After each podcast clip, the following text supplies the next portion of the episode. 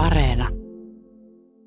Tulee mieleen äh, ihan silloin alkuvaiheen tapaamisista, kun mä kansliaan menin ja kysyin, kenen luokse minä voisin mennä ja he osoittavat huoneen numeron ja sinne menen ja tietenkin esittäydyn ja tervehdin ja saan sitten luvan, että voinko tulla ja voinko jäädä. Ja oli mieshenkilöstä kyse ja tuota, vähän oli semmoinen että vaikea sitä aloittaa sitä keskustelua ja että miten jatketaan. Ja ajattelin, että no mä teen niin semmoisen johtopäätöksen ja sanon, että sä oot varmaan väsynyt, että mä lähden pois. Mutta sitten mä katsoin seinällä oli kauheasti kuvia kalastuksesta.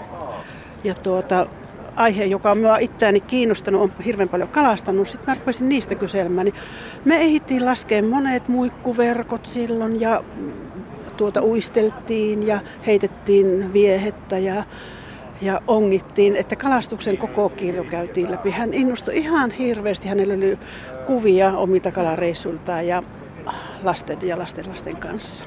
Se avautui siitä. Minkälaisia ennakko-odotuksia sulla oli tai ajatuksia siitä, että mitä tällainen mm, viimeisellä matkalla mukana olo voisi olla? No ehkä niin kuin sanotaan, että ennakko-odotuksia ei ihan. Mä menin niin kuin avoimena kuin laskuvarjo siihen tilanteeseen. Se, että kokemuksia tämmöisestä saattohoidosta oli, että olin onnellinen, että olen saanut saattohoitaa oman isäni ihan arkkuun asti useamman viikon tai kuukauden aikana kotona. Et meillä oli kaikki niin kuin valmiudet ja välineet häntä hoitaa ja minä koin sen etuoikeutena ja se antoi sitten sen vahvuuden ja varmuuden, että ehkä saatan osata myös tuntemattoman ihmisen kanssa olla siinä tilanteessa. Kuinka monta matkaa olet saanut jo olla kanssakulkijana?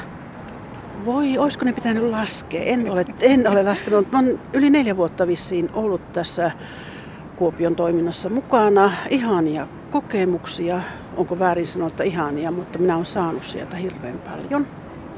Ja se, mikä on ihan viimeisin nyt tämän koronatauon aikaan, kun me oltiin tauolla, niin ensimmäinen kokoontuminen nyt tässä alkusyksystä, niin se oli niin jotenkin liikuttava ja ihana, koska siellä oli kolme saattohoidossa olevaa potilasta, jotka istuvat äh, siinä, siinä, siinä päiväsalissa ja Annen kanssa tehti, Anne teki vohveleita ja minä heille tarjoilin.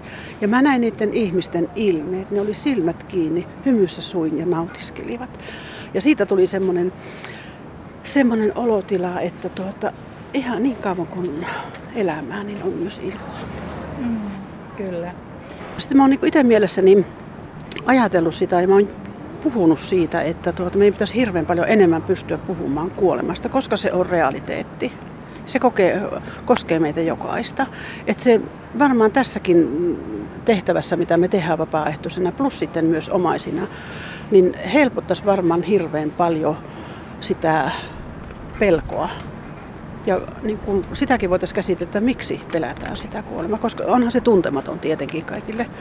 Mutta helpottaisiko se, että jos siitä ihan avoimemmin puhuttaisiin? Mm.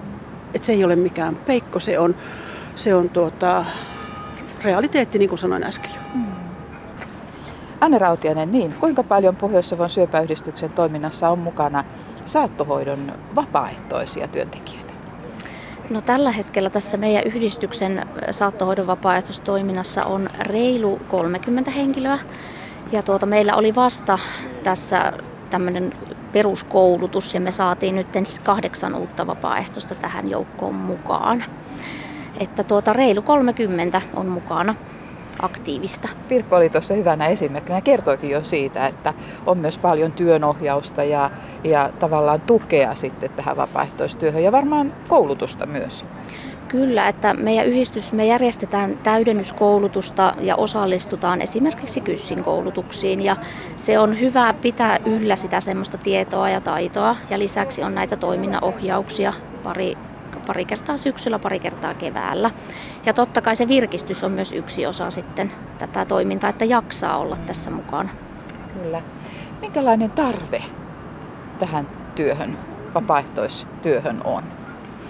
No kyllä niin kuin tarvetta heille on, että tietenkin tämä korona on nyt vähän sotkenut näitä meidänkin tuota, suunnitelmia ja muuta, mutta niin kuin tarvetta on, että kyllä siellä loppuvaiheessa niin kuin sekä se henkilö loppuvaiheessa oleva, kuolevassa oleva, oleva ihminen sekä myös ne läheiset tarvii sitä tukea ja jonkun, kenen kanssa jakaa sitä arkea ja keskustella.